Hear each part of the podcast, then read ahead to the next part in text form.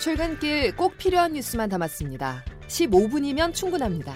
CBS 김덕기의 아침 뉴스가 전해드리는 뉴스 속속.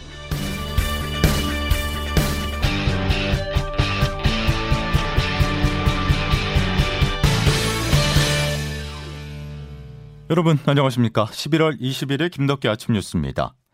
예고 없이 벽이 생겼습니다. 윤석열 대통령이 기자들과 출근길 문답을 하는 대통령실 청사 1층 로비에 나무 합판으로 만든 가림막이 들어섰는데요.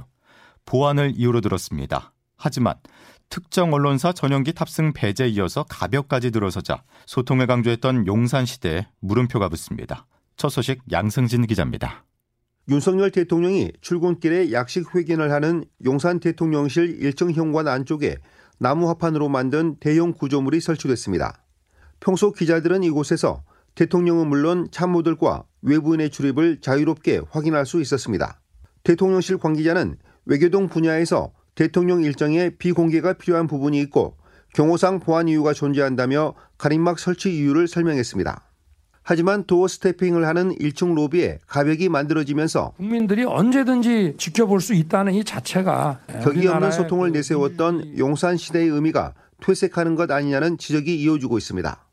지난 18일 도어 스태핑 직후 MBC 기자와 윤 대통령 참모 간의 말싸움이 영향을 미친 게 아니냐는 해석도 나옵니다.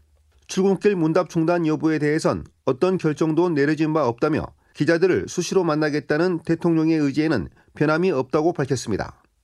CBS 뉴스 양승일입니다.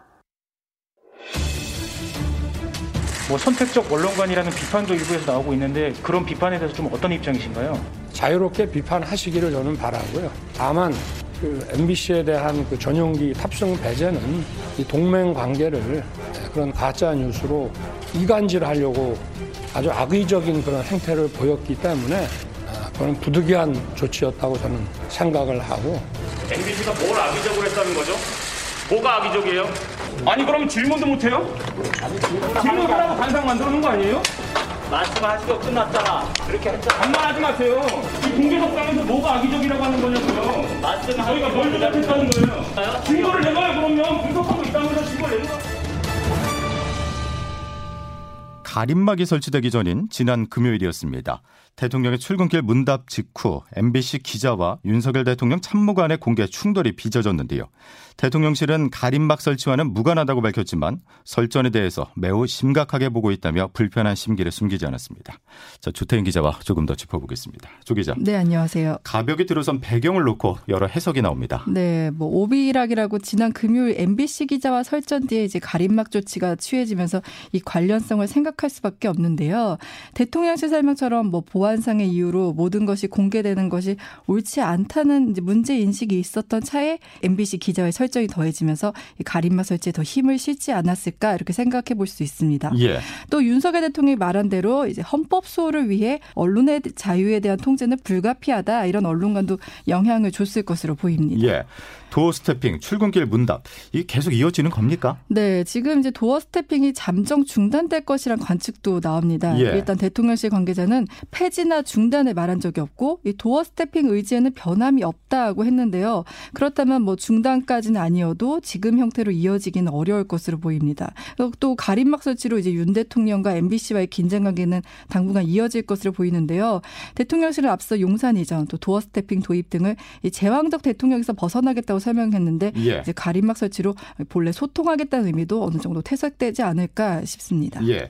자, 그런데 지난 주말이었죠. 네. 윤석열 대통령 퇴진을 촉구하는 집회가 열렸었는데 이 자리에 야당 의원들이 참석해서 대통령 퇴진을 직접 요구했잖아요.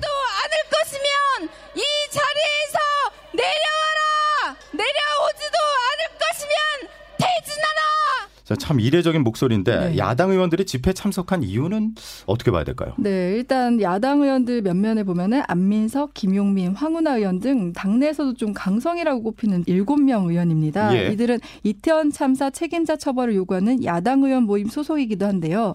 앞서 윤 대통령이 국정조사와 특검을 수용하지 않으면 이 정권 퇴진 운동에 들었 들어가겠다고 한 바 있습니다. 이들의 집회 참석은 이태원 참사와 관련해 여당이 반발하는 국정조사 등을 압박하는 의미 당연히 있고요. 예. 또 최근 이재명 대표의 측근들이 잇따른 구속, 뭐 야당을 향한 전방위적 수사에 대한 반발적 성격도 있어 보이는데요. 이 집회 참석을 계기로 당 밖으로는 지지층을 규합할 수도 있습니다. 예. 그렇다 보니 여당은 당장 레드라인, 인간 실격 등 이제 거친 표현을 써가면서 이 배후에 민주당 지도부가 있는 것 아니냐 따졌습니다. 여당은 또 이재명 대표에 대한 사법 리스크를 겨냥해 이 시선을 돌리기 위한 방탄용 시위라고 비판하고 있고요. 예. 대통령실 관계자도 집회의 자유는 존중받아야 하지만 헌법기관 인 국회의원들이 헌정 질서를 흔든 주장에 동조하는 건 바람직하지 않다 이렇게 강하게 비판하고 있습니다. 예, 여기까지 듣죠. 조태임 기자였습니다. 민주당 내 불안감이 커지고 있습니다.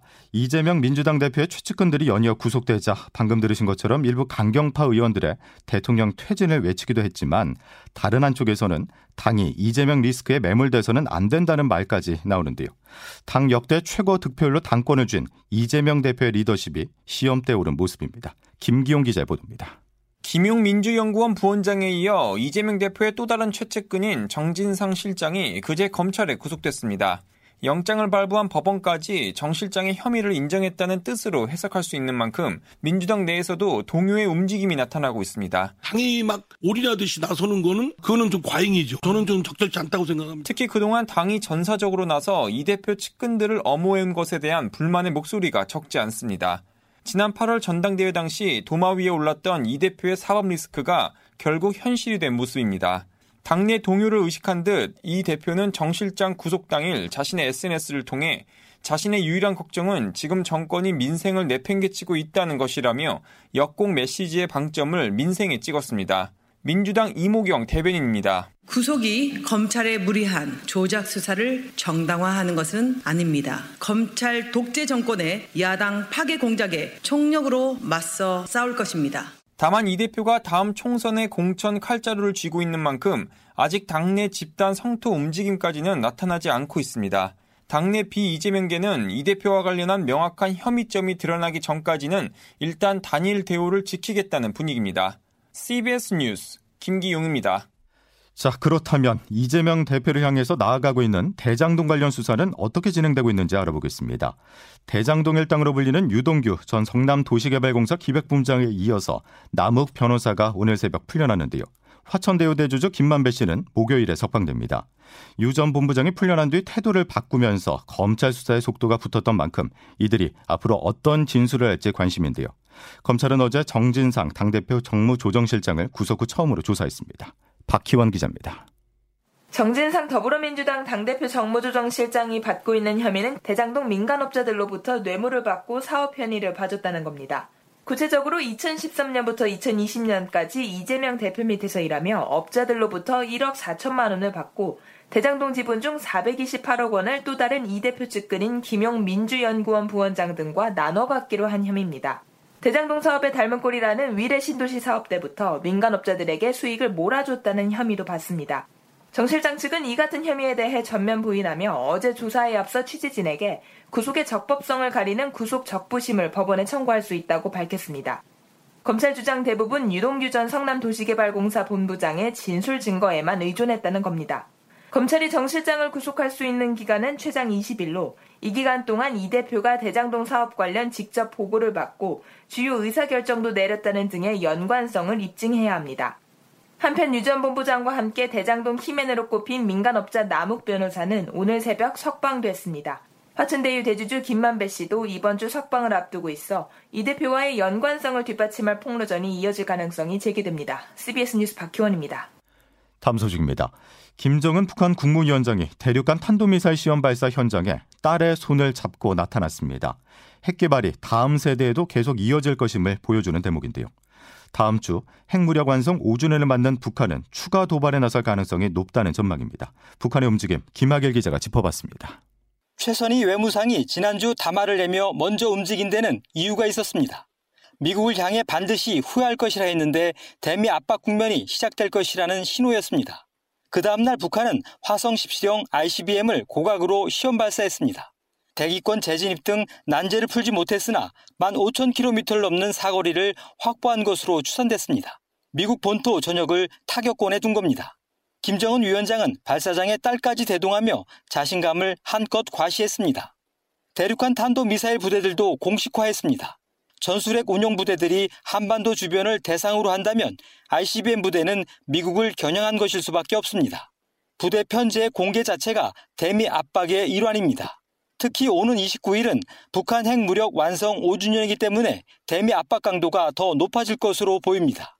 화성 10시령을 정상 각도로 쏘면서 실전화를 선포할 수도 있습니다. 김 위원장이 핵에는 핵으로 대응할 것이라고 밝혔기 때문에 언제라고 특정할 수는 없지만 7차 핵실험 가능성도 배제할 수 없을 것으로 보입니다. CBS 뉴스 김학일입니다.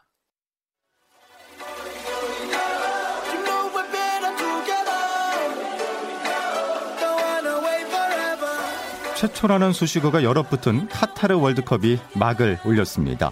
앞으로 29일 동안 축구 팬들은 밤잠을 설치게 될 텐데요. 첫 경기부터 이변 아닌 이변이 일어났습니다.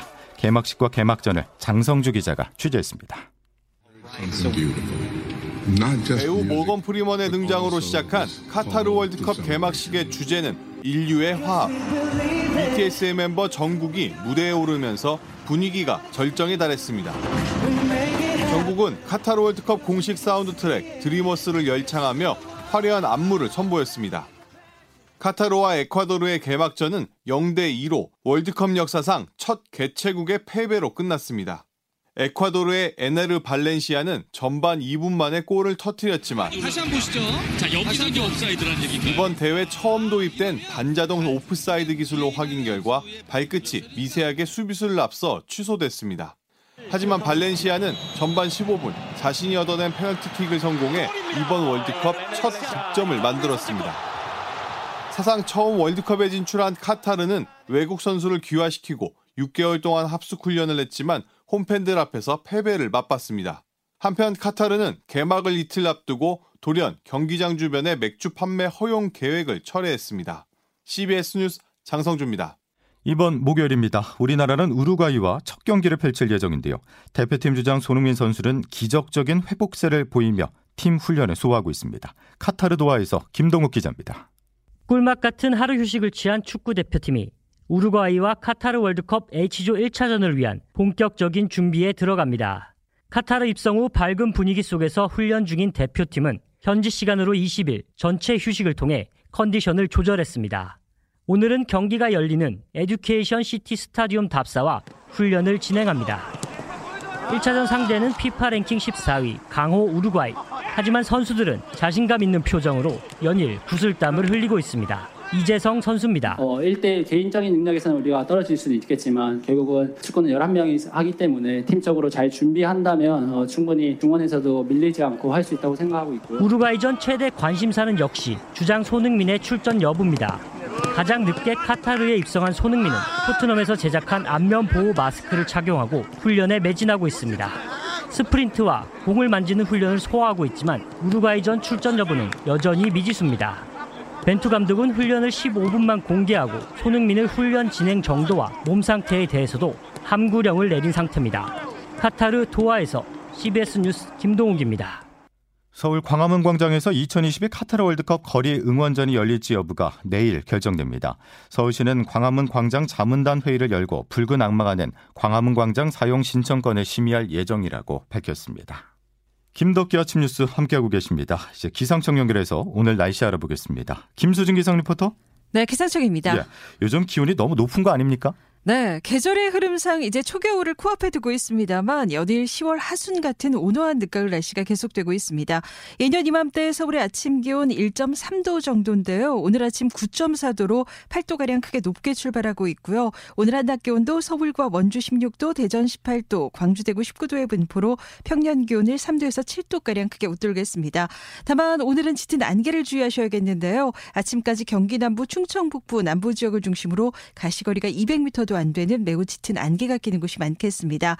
날씨였습니다. 월요일 김덕기 아침 뉴스는 여기까지입니다. 고맙습니다.